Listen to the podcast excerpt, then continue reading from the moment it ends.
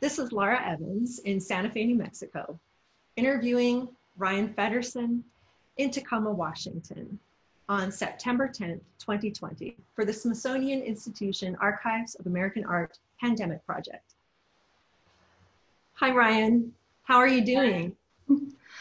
Um, doing well considering, you know. Can you tell me about what these last few weeks and months have been like for you? Well, um, refer to it sometimes as time soup. Um, it's been a kind of a weird. Um, it's been it's it's been a you know strange, isolating thing to live through. Um, I already worked from home, and um, my uh, husband works with me as a kind of studio manager. So we um, our day to day working lives have not changed very much. Um, and uh, even though my background has initially been in um, interactive temporary artworks in like museum um, and public settings, I've recently moved into primarily public art, which has really long timelines um, and you know is being run by municipalities and organizations that don't pause for anything. So um, I've just been working away on on those projects and trying to stay focused. Mm-hmm. So it's pretty interesting that you're working in public art. Have there been um, impacts from that from COVID or from the the social unrest around Black Lives Matter? Um, COVID doesn't has hasn't had a lot of effect on any of the, the art projects I've been a part of. Um, like I said, a lot of the schedules are kind of long. Some of them are the longest one out is 2023, others are 2021 one. Um, so uh, while there is a lot of time, there's also been like there's been no um, the the expectation is is no change the expectation is full productivity as if nothing is any different which sometimes you can manage and sometimes you can't because you can only control what you yourself can control. And there's a lot right now that we don't have um, a lot of understanding of what's going to happen. So um, largely so far i've been able to really um, mitigate impacts. Um, but the the conversation with uh, Black Lives Matter and specifically around how monuments and uh, memorials and public art projects have been used to um, commemorate white supremacy um, and to commemorate um, colonialism and imperialism uh, has been coming up a lot. And it's something that I think about with why I wanted to get into public art specifically is that there's you know this this history of art being used as a tool for government and religious propaganda. But this is a tool that that we have that we can use to be a part of the conversation. And i wanted to um, kind of leverage my skills to to talk to like a larger community and to create subversive messaging that becomes part of these like uh, public public discourse and the, the history of our, our public values which as we can see over time um, there's been a lot of not not even necessarily like covert um, use of public monuments to celebrate violence and inequality. And we have the opportunity to make counter statements.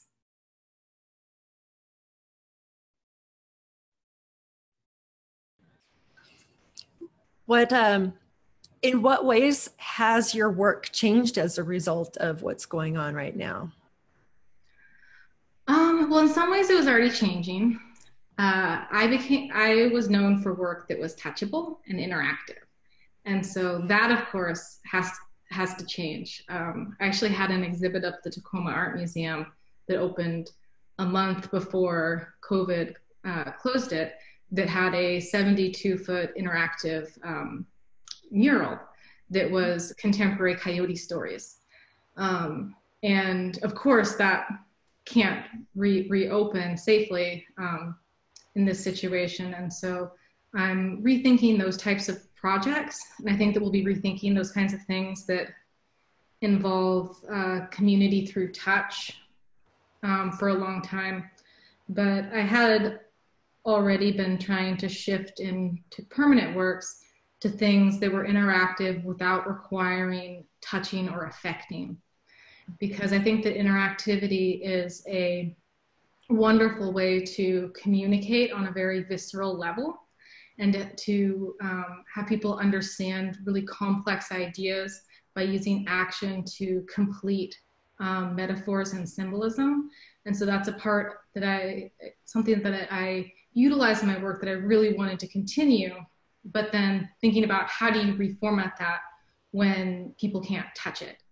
Um, so I'd already been kind of exploring different options um, where people's um, motion or action or positioning um, kind of like or instigates the the piece or the action like i'm working with a piece where uh, that's on environmental personhood for the portland um, airport. And when you look from one vantage it appears that you're looking at portraits of the landscape but then um, through lenticular optical illusion when you become perpendicular a giant eye appears and looks back at you both pr- protectively but also like confrontationally. Like as we look at the land the land looks back at us. We are not we are not, not unseen. But so it has this element of surprise and action but you don't have to touch it to get that. You're able to um, interact in a different way. I'm sorry i keep shaking my table. Stop leaning on it Are there other projects where um, some uh, some way that they're executed has had to change? Um,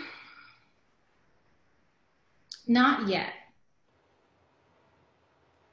Um, I think that the the biggest impact was the closure of the the show in Tacoma, which was it was sad after that um, kind of amount of work and like production cost, you know, going into something and then for it to come down. Um, but it's it's not a big deal. Um, but for public art, everything I was working on right now um, can kind of just keep going as it, as it was planned. Um, I was working on a master's in curatorial practice because I wanted to um, continue to support my community by um, being a part of making new and interesting opportunities for Native artists to work in. Um, but it was an international program and no one wants an American traveling to their country oh. right now. so so I, I, I, decided to uh, defer and um, rejoin once I can feel good about physically joining the class. Oh. So they're not adapting by doing virtual classes? No, um, the class has people from uh, Norway, Germany, Denmark, Singapore, um, etc. And some people, like in Norway, they have, you know, less total cases than we get in a day. So yeah, they don't, they don't have, they don't have to, or they believe at this point they don't have to change. Um, and it's just a few of us can't not change, you know? Yeah. Well, I think it's an awkward thing that everyone's trying to figure out is like, how much do you just keep going on and hoping that you'll be able to uh, figure things out later? And how much do you truly reformat and commit to um, doing what we have to do in this moment? Mm-hmm. So it sounds like things are are going just fine in the the the professional realm. How about um, how's it affected your personal life, your family, your household, your community? Um, well, uh, I was very, I'm very glad that I moved to Tacoma. We, I lived in Seattle till about three years ago and decided to move to um, Tacoma so that I could have a, a studio space on the property. Um, and uh, it's been it's been it's been wonderful being being on the property more and getting to garden with my husband. And we've got plum trees, and we spent yesterday making wine. Um, and so on a, on a personal level, like I'm, you know, I am very privileged to be in a beautiful space with a, getting to live with a loved one or three if you count my cats. Um, I have gotten to see family recently, which was really nice. Um, it had been at the beginning, I completely didn't see family at all because my, my, you know, my dad's 70 and my mom is a cancer survivor.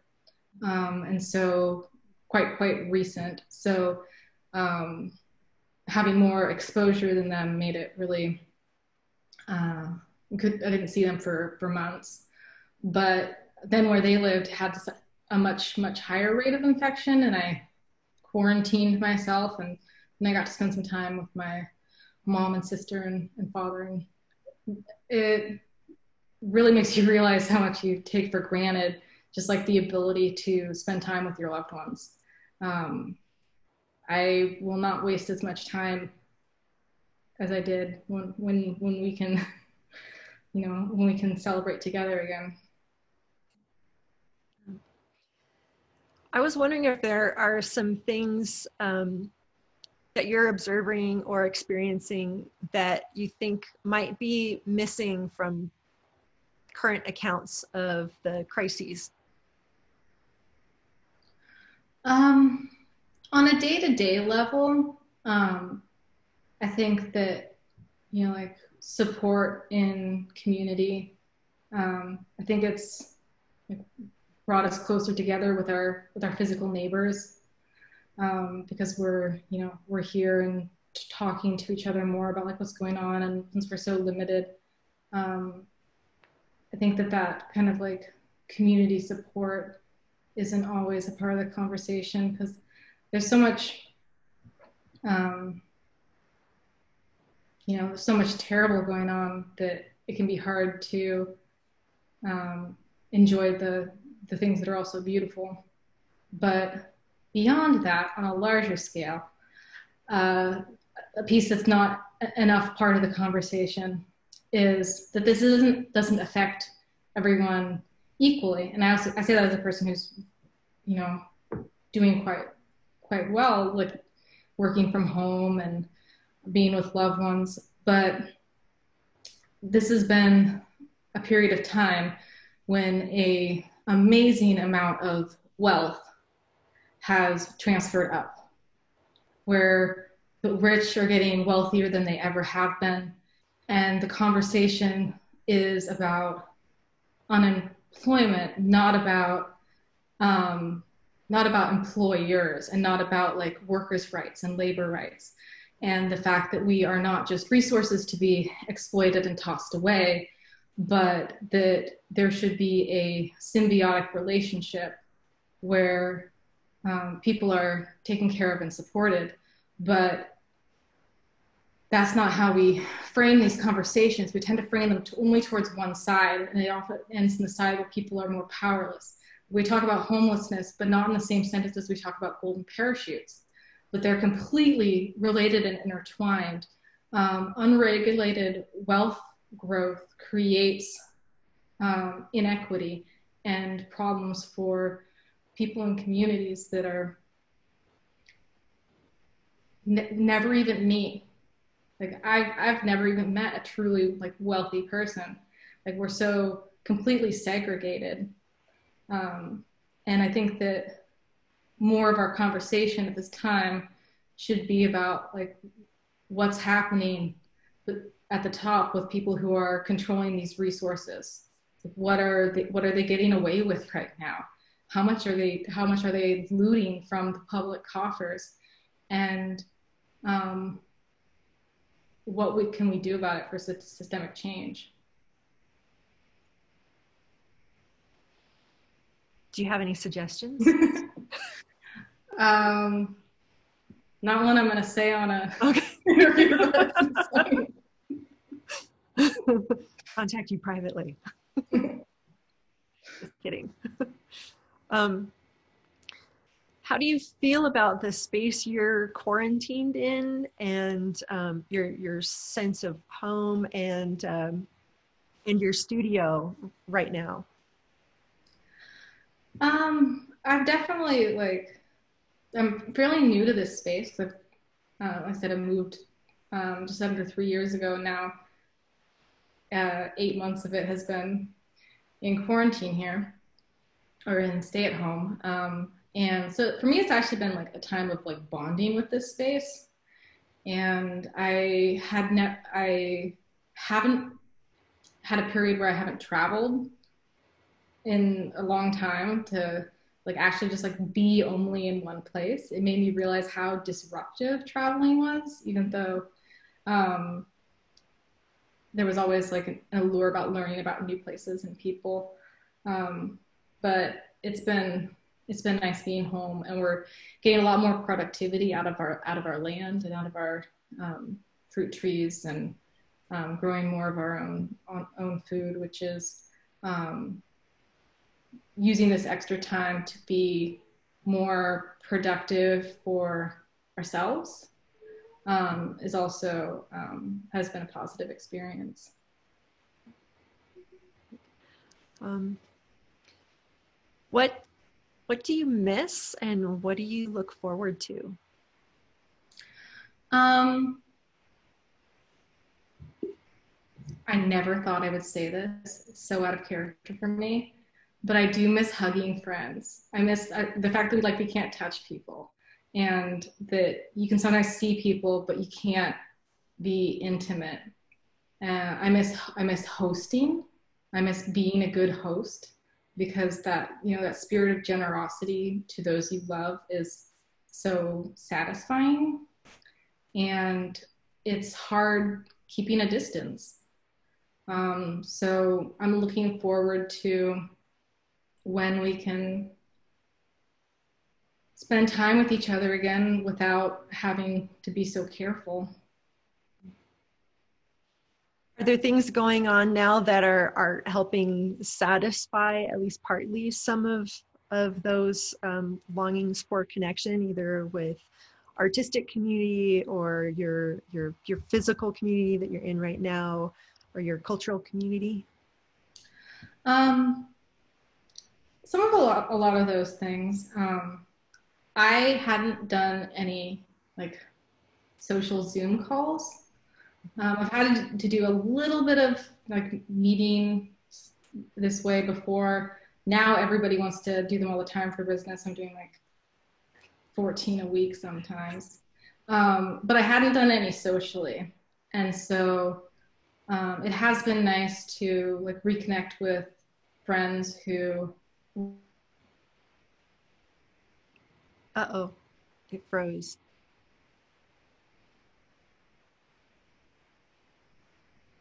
Now you froze. Now I, I heard you. Okay. I think Um, we're back. um, I yeah, connecting with people who are farther away has been something that I've started doing now that I didn't used to before, and it's been nice connecting with both friends who live across the country and in some cases making new friends across the world. Um, we started a, a D&D game with some people in New Zealand. Um, and then when they got out of quarantine, they're like, see ya. but that was, uh, that was a lot of, um, that was really nice. And I also did a, a virtual residency with, um, that uh, UBC Kelowna was co-organizing with OCAD, and it brought together 100 artists um, virtually. It, it, had been planned as a physical residency, and then they reformatted with their master's classes and then brought in invited artists to participate and be part of the discussions. And um, I, re- I really realized that there's a lot of opportunity in um, virtual connections. Like I, I, felt like I got to know a lot of people and I got to know about their practices and got to kind of dig in in some ways that you don't always get to in um, in-person studio visits because people were generating so much content. Um, so I think that that was a, a productive art community experience for sure. Fabulous. That's great. Um, I want to really thank you for joining me here today to talk about how things are going. Thank you, Lara. Thank you. All right. Have a wonderful evening. All right. Well.